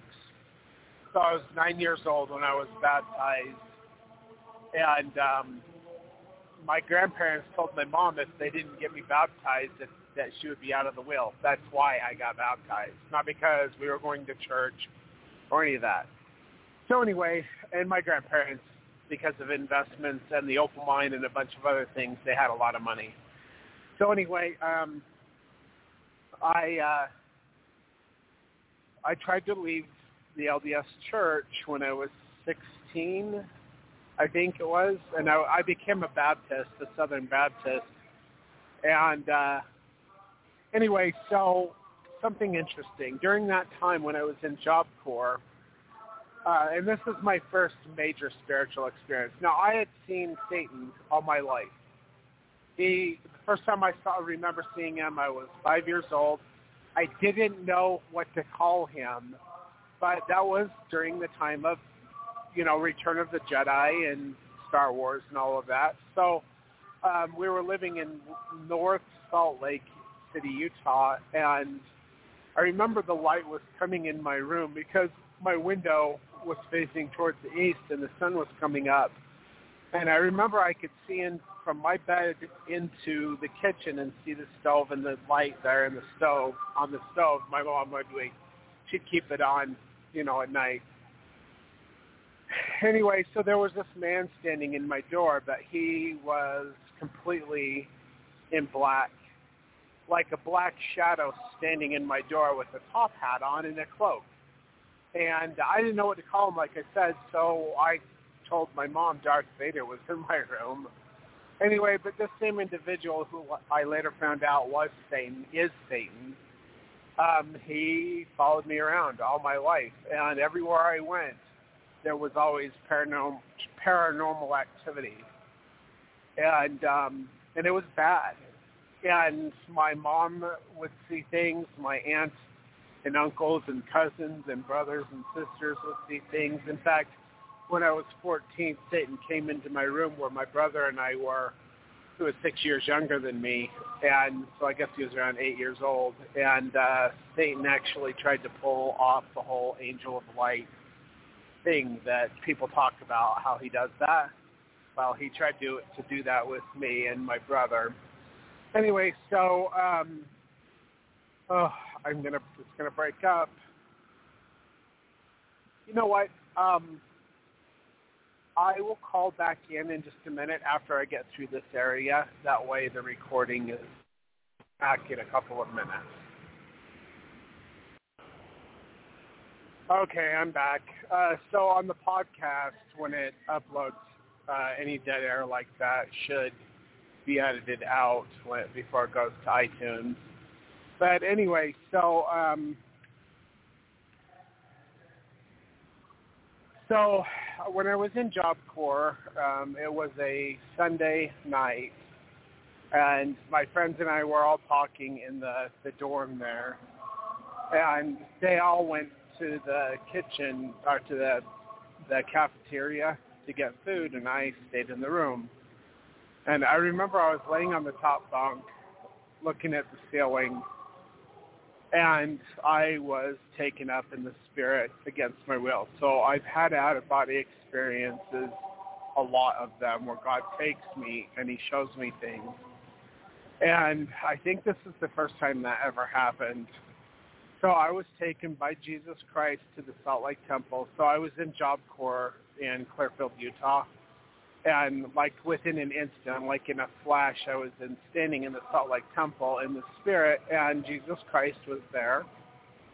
And this is the first time I'd ever seen him. and he showed me through the celestial room, the terrestrial room, the, the celestial room, and into the, you know, into the temple. Uh, we made our way up through where the uh, council room is. And uh, eventually we made our way up through the uh, stairway, which was a wraparound stairway on the east side of the temple. And there's a room up there. And in fact, if you look, it's behind the, the gold uh, thing that says uh, House of the Lord. If you look on the north and the south sides of that tower, there are two windows because there is a room there.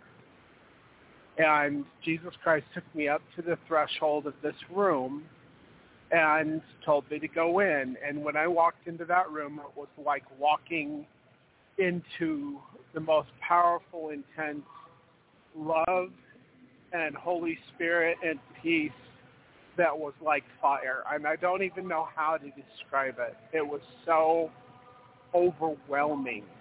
Now, before I walked in, there, I saw in the room there was an altar uh, with um, for somebody to kneel that was flush and it was facing towards the east, towards the wall, and there was curtains in that room, and the room seemed to be circular uh, because of the curtains, and there was a bench that went all the way around the room, and in the middle there was this altar where you could kneel and pray. And um, I heard the voice of the Father, and the Father said to me that I would be the Lord's anointed prophet when Jesus Christ returned. Before I had time to even react to what he told me, I was all of a sudden in an instant at the speed of light. I mean, it was like a rush, and I was back in my body, and my spirit hit my body, and my whole body jumped. Like I didn't know what to think about it because I thought Joseph Smith was a false prophet. I had tried to get my name removed from the church. I was a Baptist. I was very anti-Mormon. And this thing happened to me. So that was in 1995. Well, in 96, I was, uh, you know, I graduated Job Corps and then I got into drugs because I was so suicidal back then. Because my mom didn't want me. Nobody wanted me and I was so screwed up. I didn't know what to do with myself. So anyway, I started getting into drugs, and uh, I had a car because um, when you get out of Job Corps, they pay you a bunch of money for all the trades that you do. So I got my GED, um, and I got my trades, and I did a bunch of other training. And so I got a car when I got out, and I lived in my car. I was a mechanic for a while. I was a truck driver for a while, delivering produce and anyway, I ended up homeless and uh, went out to Reno, uh, San Francisco, and the Stockton area. And uh, anyway, when I came back, I lived up Farmington Canyon in a campsite, and I would, I just was there, you know. So anyway, um, I got into a roommate situation with a friend that I had, who was in the military, at Hill Air Force Base. He fixed. Uh, F-16s up there in a hush house. Anyway, and that was the guy I was living with when I met the missionaries. So, um, so anyway, so I wrote this uh, letter to God, and I told him, you know, if he'll show me the truth and heal me, I will serve him for the rest of my life. And he he healed me. When I asked when after I met the missionaries and I felt peace and they told me how to pray and they told me about Joseph Smith and the first vision and why he asked God what church he should join and all of that. After they left, I knelt down on my knees and I asked God if Joseph Smith was a true prophet. And when I tell you that it was like hot oil pouring into the top of my head, flowing through my whole soul, down into my feet, I was completely healed, and the love of God was so powerful. And I heard an innumerable host of heaven singing praises to God. And I was completely 100% healed of all my drug addictions at that point. So long story short, my roommate kicked me out because I had converted and they were all into witchcraft and I was goth too, hardcore goth. Um, in fact, interesting information about me.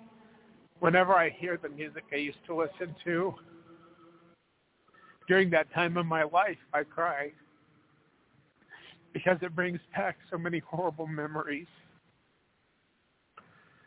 So anyway, I ended up homeless again. So this was in December of 96 into January of 97 for about a month and a, a week or something like that. Well, my grandfather, who had no idea where I was and who knew the last thing he heard was that I hated the LDS church and I was a Baptist. Well, he was laying there in bed in Richfield, Utah before he took or before he put his legs on. And God audibly spoke to him and told him to find me and to send me on a mission. He said that was the only time he had ever heard the voice of God, but he heard it audibly. So my he told my mom that she'd better go find me. Well, she did find me. And she took me to her house in Taylorsville, Utah, and my grandparents drove up from Richfield. And my grandfather gave me two options. He said that he would put me up at the Little America Hotel for four years while I went to college, or I could go on a mission. And I could go to college. I my IQ when I was in the psychiatric ward was 147. Um, of course, before that was before my drug use. Um, but anyway, I chose to go on a mission. So uh, they took me down to Richfield, Utah, and I remember if you've been homeless in the wintertime and then you get to sleep in a real bed with sheets and blankets, I don't even know how to describe how wonderful that is.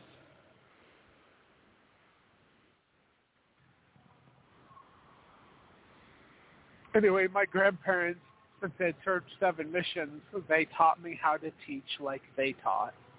And they were successful. Like they, they were on the missionary committee.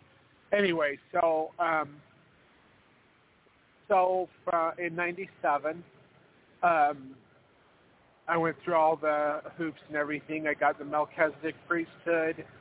Uh, I got my patriarchal blessing, which says, and I, right, I have been given the greatest gift that God has to bestow, the gift of eternal life, which I didn't know what that meant, but the patriarch and the stake president said that I had qualified to have my calling and election made sure, which was weird because I was just a drug addict the year before, and I tried to commit suicide, and my life was complete chaos.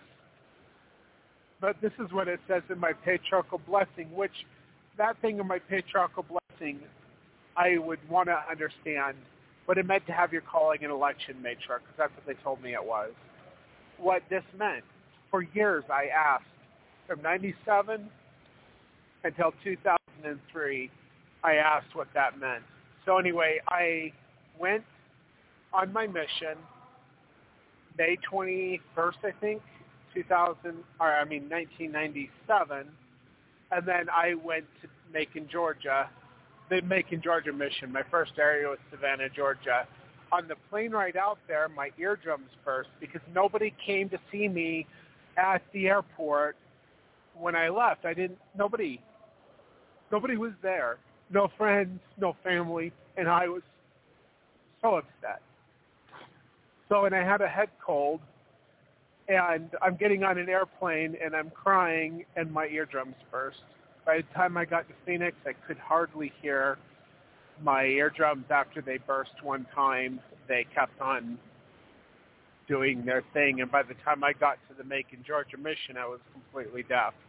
Well, not completely. I could hear really loud noises, but anyway, so um, but I I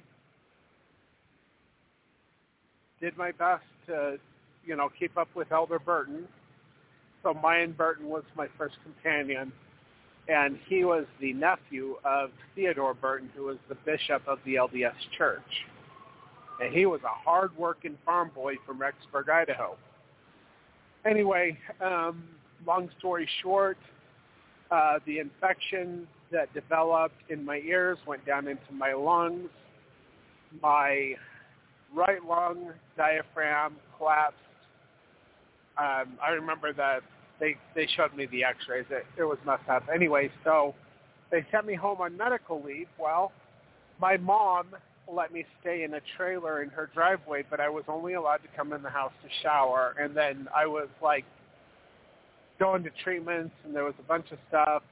Anyway, all of the doctors eventually released me to go back on my mission, and they were going to send me out to somewhere in the uh, on the uh, the desert in um, southwest the southwest part of the United States because uh, they thought that the humidity was screwing with me with the infection and all of that. Anyway, but one of my doctors who was a psychiatrist would not release me to go back into the mission.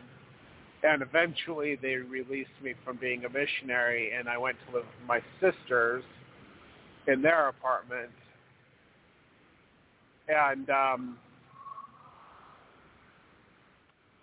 I had a CDL since I was a I was a trained diesel mechanic, so I and I was 21, so I went over the road as a truck driver because I had nowhere else to go.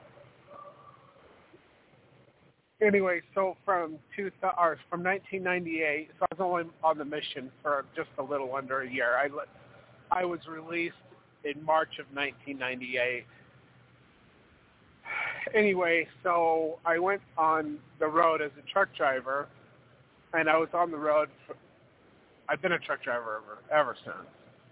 But in 2003, I started doing belly dumps, which is what I do now. Anyway, but um, I was headed down to on one of my last loads, um, working for Warner Enterprises, and I, I was driving from Salt Lake to Los Angeles, and I had to be there on Monday, and I left on Friday. So like I was taking my time. And south of Beaver, Utah, there was an exit up in the mountains, a ranch exit, and I pulled over, and I'm sitting there on the on ramp, off on the shoulder, and I'm asking God again, what does this mean that I have had, or that I have been given the gift of eternal life, and what does it mean to have your calling and election made sure? And I've read everything I can get my hands on to try to understand this. And that is when I was taken up in the flesh. God took me in an instant with my body to a meadow and there was a creek. And I heard the voice of God tell me to wash off in the creek. And I felt the water, the cold water. I could feel the breeze. And he said, look, and I looked and there was a trail, like a cattle trail in the mountains. And he said, follow this trail. And I climbed that trail and it went up along the base of a cliff and then up around the cliff and I got on the top of the cliff and looked over the valley and then continued following the trail. And there was only there was no trees. It was all sagebrush. I mean there was trees off in this other canyon. But anyway so i'm like going down or going up this trail and i continue to walk a very long period of time over the ridge of this mountain up into a higher mountain and into the trees. And when I got to the top of the mountain, I could see that at the top there was a small temple. Now this was in 2003. I don't know if the Monticello Temple, which was the first mini temple, was there, but it kind of looks like that, kind of. Anyway, so I walk up to this temple and I see this door and this plaque and it says House of House of the Lord, and on the door it said Enter in and obtain uh, your calling and election. And God told me to take off my shoes, and I walked into this temple, into the foyer of this temple, and there was minimal furniture in that room and in the hallway that led back to this other room uh, but I remember looking at this chandelier that was in the foyer, and it was there were the stones of Jared, like, and the stones of Noah that Noah put in the ark to give light, and the stones that Jared put in the the you know the submersible barges to give light, and like this chandelier had these rocks that were glowing in it, but everything emanated light in that room and I remember that there was this table of white marble, and there was a, a mirror on the wall, and there was a vase, a vase, with white roses.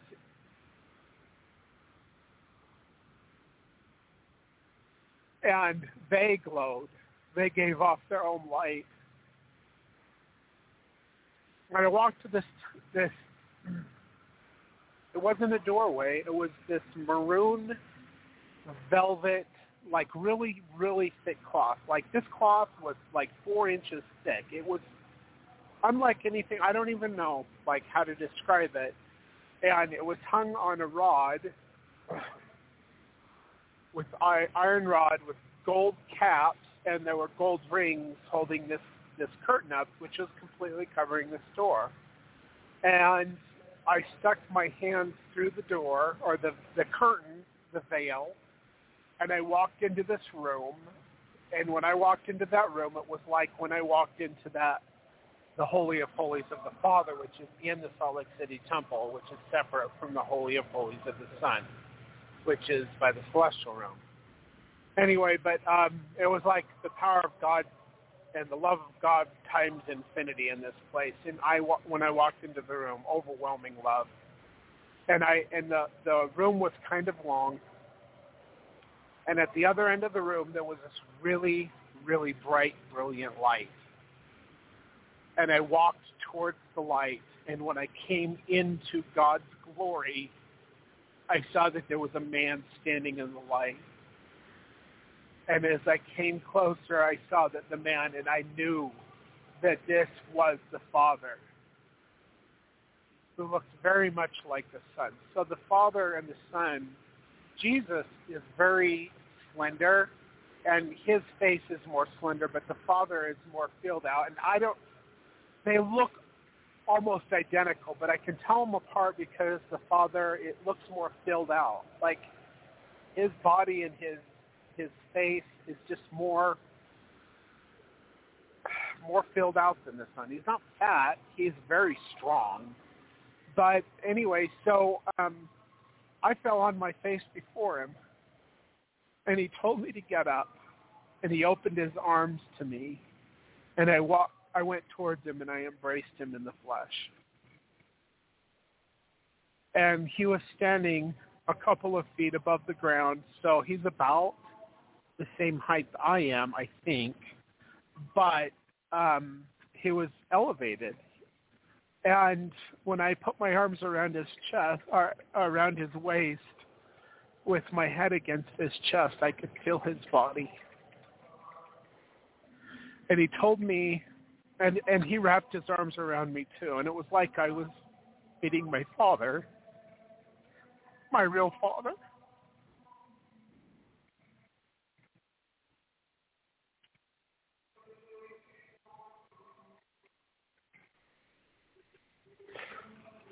And he told me to kneel before him, and I asked him what he was doing, and he said, "I'm sealing you to myself, that you may be sealed up unto eternal life." I knelt before him. He put his hands on my head.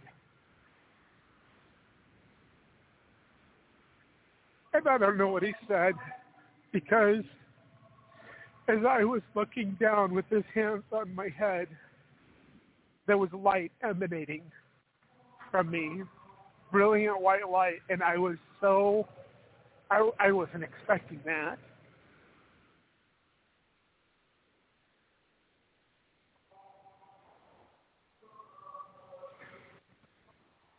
he told me to get up. And that's when I saw Jesus and I embraced him as well. Now, I'm at the power plant now. So I'm going to get off the phone again. I'm going to call back in as soon as as soon as I'm done here so it won't have all this dead air. If you're listening live, I'm sorry that I got to do this. So I will be back in just one minute if you're listening to the podcast, and it'll be a couple minutes before I come back to the live. So.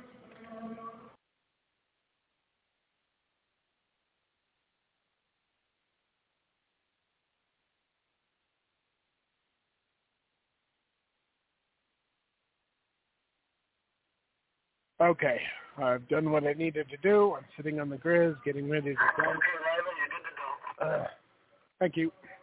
All right, I'm dumping my load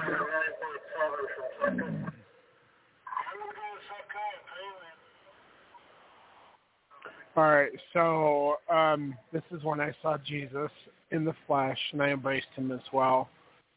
And we were standing eye level with each other. He was not standing up above the ground. Anyway, so um, Heavenly Father tells me to take uh, to go with Jesus, and that He's going to answer answer some of my questions. And um, so I went with Him, back towards the front of the temple, and there was this room, and there were these benches, and we sat down and we talked for a while. And I was allowed to ask some questions, and I asked him, you know, what do you want me to do? Like, I asked him about saying a truck driver. I asked him about my future wife and family, and he said he was preparing her at this time, and that um, he told me that all well, he told me to stay a truck driver until he takes me out of this work, and he told me that um, he told me all the things that I had been made to go through that he allowed to happen in my life for his own for his wife's purpose, and that he was preparing me to go through or to become the servant that he wanted to mold me into the servant and to be a witness and to teach and be an example and you know so he talks about and i'm going to i'm going to have to do a program where i actually read it because after this experience he told me that i would be returning to live on the earth which for many years i didn't even realize that he said that but i wrote it down because after i got back to my truck i wrote everything down everything in detail very detailed, and um, and I did I didn't realize that they'd taken me off the earth. So he took me to this place called Mount Vashel, which is where the Father's temple is, and um, and that's where I saw the Father and the Son face to face. So I, for many years, like I only told close family members um, that I trusted and a few friends. But whenever I talked about these things, like I didn't, I didn't, because the church says you're not supposed to share sacred experiences, and so, but I wanted people to know that God does love us and that He does live. So I would talk about my experience as though it was somebody else. And I actually have videos that I made, I think in 2008, where I made a YouTube video, which is short because back then they only allowed you like 10 minutes or 15 minutes. Anyway, but like I would talk about these things like in the third person, kind of like Paul talks about a man in Christ he knew which was caught up to the third heaven. Well, that was his own experience, but he was talking about it in the third person. So anyway, um, so that, you know, for many years, God gave me revelations. He gave me visions. I was taken up in the spirit. He would show me things. Um, that's why I talk about like the polygamy thing uh, and where the intelligence comes from and how the elements and the intelligence and the laws of the universe are eternal because God took me up and he showed me things. And he taught me so much from 2003 to 2013. Well, in 2013, I was being excommunicated from the LDS Church for talking about the Adam God doctrine with people. Like I just meant, I didn't even know that it was against the rules, you know. And I believed it because I study like that. I spent all these years in the semi truck just listening to stuff, reading books, doing missionary work all over North America. And in 2012, God put me together with my wife, and like we didn't even know each other, but uh, and she can talk about this another time, and we've talked about it in the past. But like from the time that we met online was like March, I think, and then the first time I called her was in May, and then God told her to to bear me children and ease my burden, and He told me to marry her, and I was like, I'm not going to tell her that you're telling me to marry her. She's going to think I'm crazy. Anyway, then she she called me and she says, God told me that I'm supposed to bear you children and ease your burden, and I was like, I know, I guess, you know, we're going to get married, and and then I was like, we should like Skype or something. Because I was living in Florida. She lived in New Hampshire, upstate New Hampshire, and uh, we made plans. And I flew up on June 30th, one day after my birthday, in 2012, to meet her for the first time. I met her family up in upstate New Hampshire and upstate New York. Um,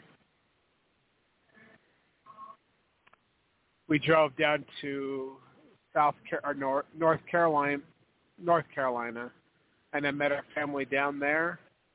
And then we drove down to St. Petersburg, Florida, and we were married 20 days after we first met in person.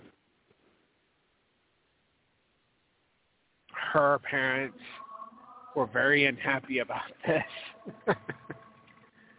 and I believe that her mom actually turned me in because I believed that polygamy was a true doctrine and I believed the Adam God doctrine and um, they thought I was a heretical apostate. Anyway, so the stake president interviews me. I tell him about my experiences.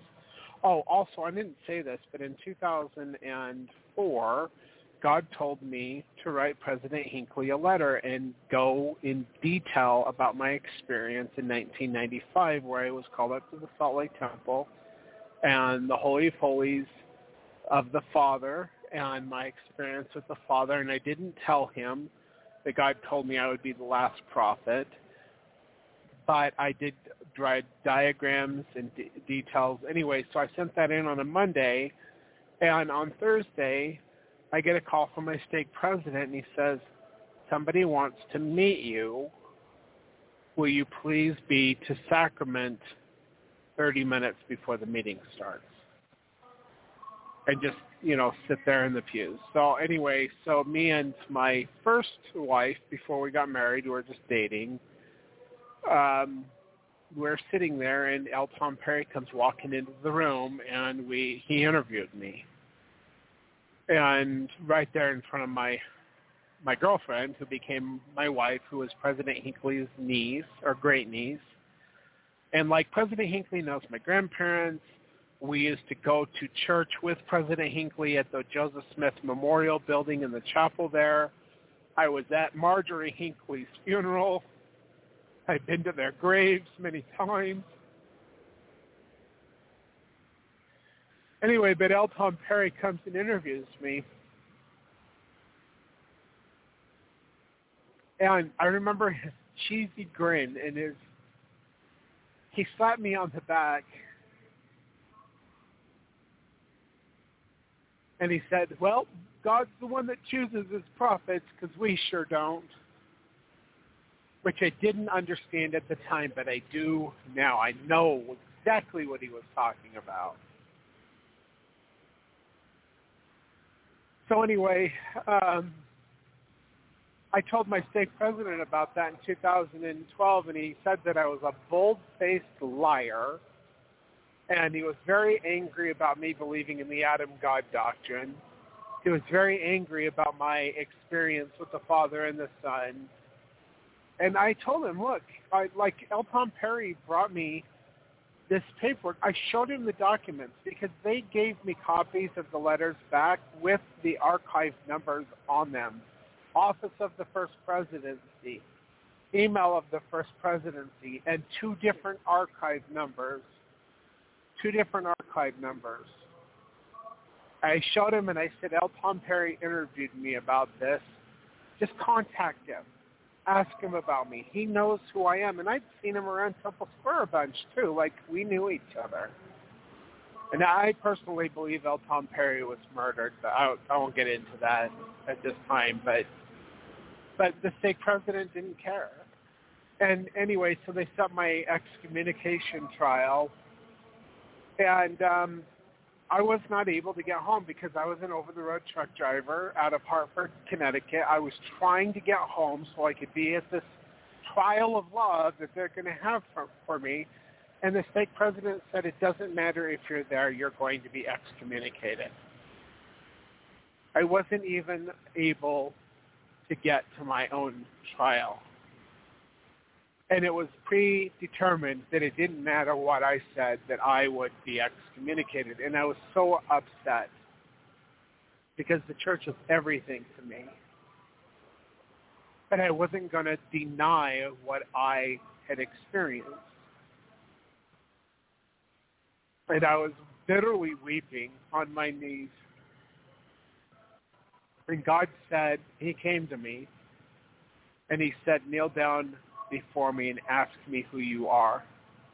Now he had tried to tell me through through the whispering of the Spirit that I was one mighty and strong, and I just I couldn't believe that I would.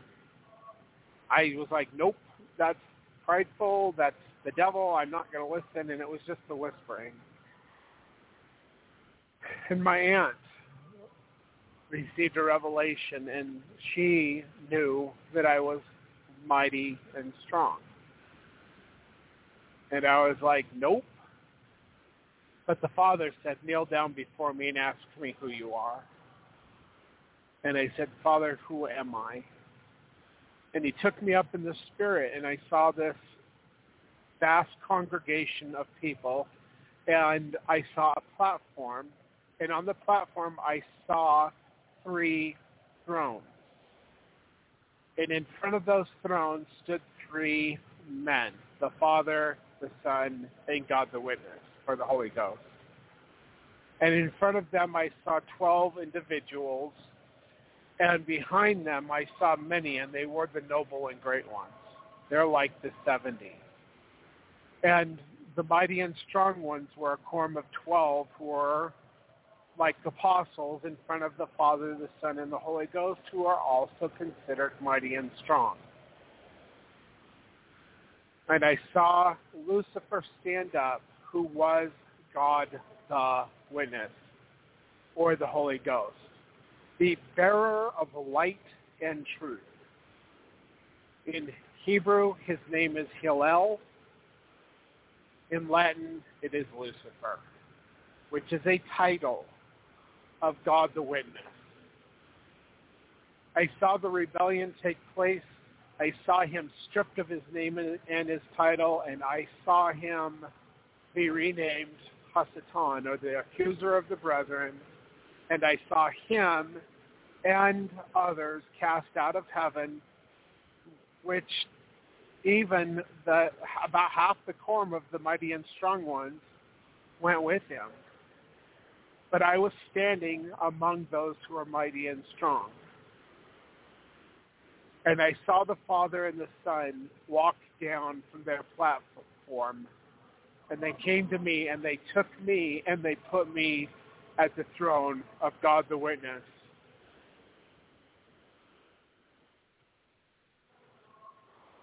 And I took the place of Lucifer. And the reason I have seen the Father and the Son face to face is because I am an apostle of the Father. I am an eyewitness of the Father and the Son.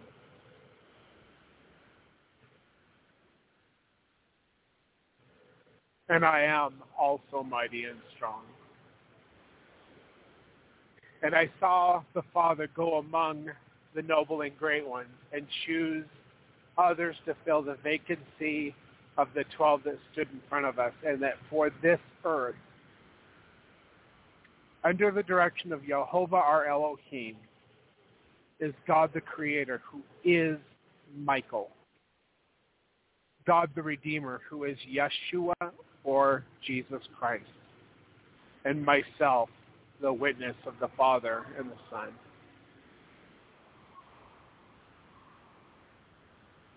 And that I saw, saw 12 others who were also mighty and strong.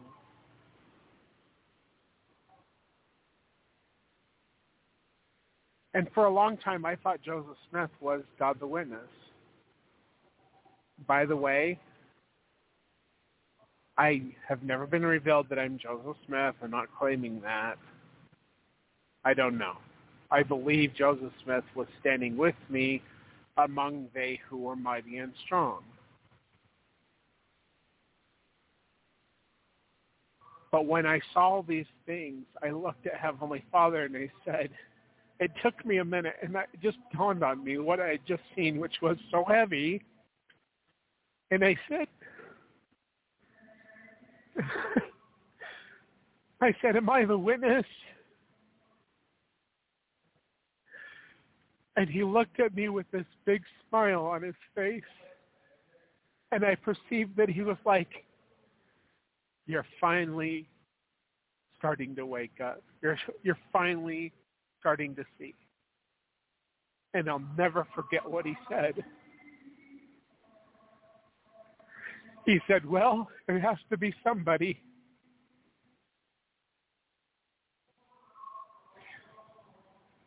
And then he told me to be bold in my witness. And he told me to teach the people. That was in 2013.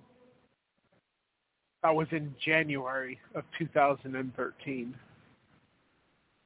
Later on that that same year, he told me to take the authority that he gave me. So after that all happened, there was another man whose name was Joshua Sparks. And as I was telling him about my experience, God took him up and he saw the Father place his hands on my head. Now, I had been concerned because I was like, like God told me to rededicate the center place in Missouri and all four of the temple lots. And he said, fill it up unto me. And I, I was like, I, I have the sealing power. I didn't even know. Okay. But I did what God instructed me, and I filled it up into Him. And then I was like, how did I get the sealing power? and anyway, so I told Kevin Crow about this, and he said, well, let me give you my priesthood. So anyway, we didn't know, you know. And anyway, so I'm I'm like telling my friend Joshua Sparks about this, and he was taken up, and he saw the Father place his hands on my head, and he heard what the Father said. When the Father had his hands on my head and he was filling me up unto himself unto eternal life, he was also conferring all of the keys of the priesthood and the kingdom and the church upon me.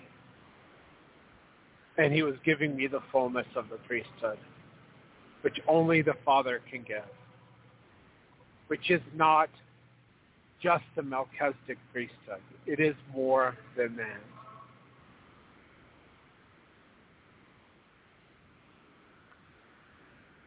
So when Heavenly Father says, be bold with my witness, I stopped talking about it in the third person, and I have been bold.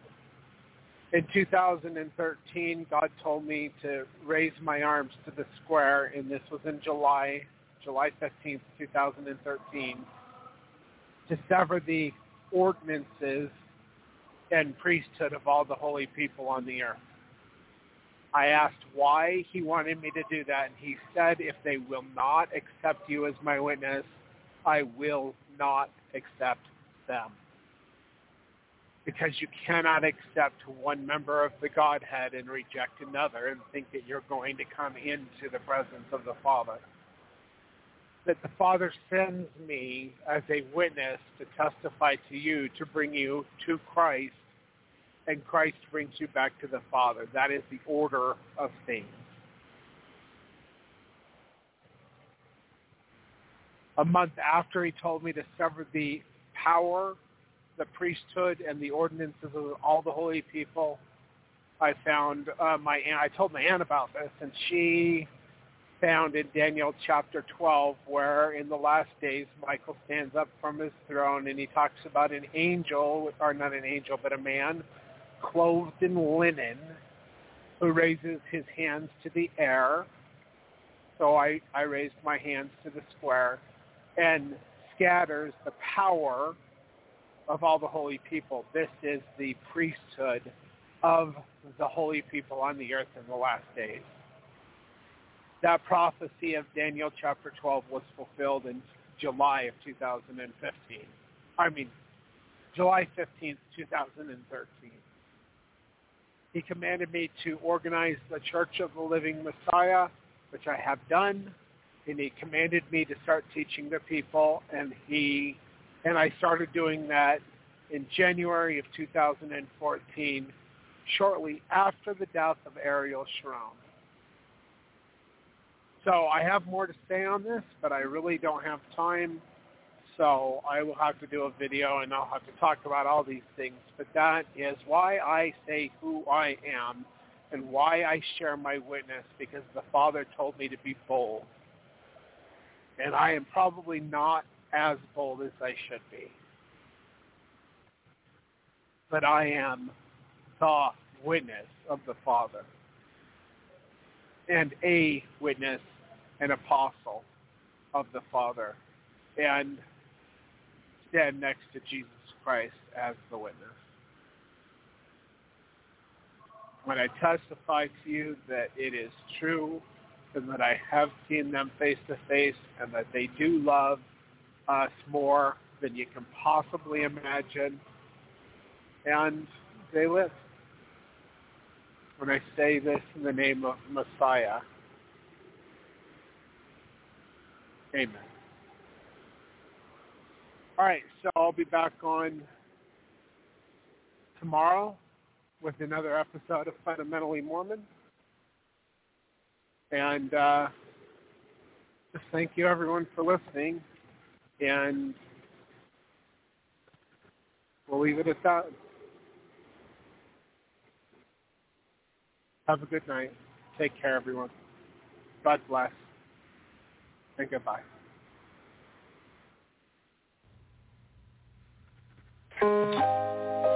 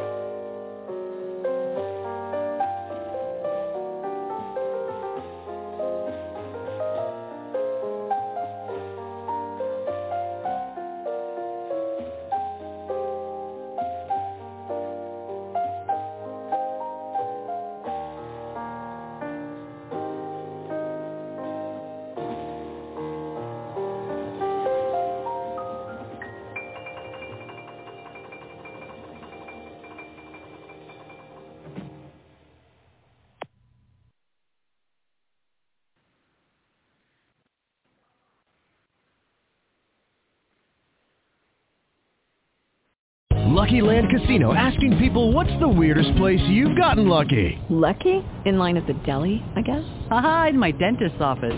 More than once, actually. Do I have to say? Yes, you do. In the car before my kids' PTA meeting. Really? Yes. Excuse me, what's the weirdest place you've gotten lucky? I never win and tell. Well, there you have it. You can get lucky anywhere playing at LuckyLandSlots.com. Play for free right now. Are you feeling lucky? No purchase necessary. Void where prohibited by law. 18 plus. Terms and conditions apply. See website for details.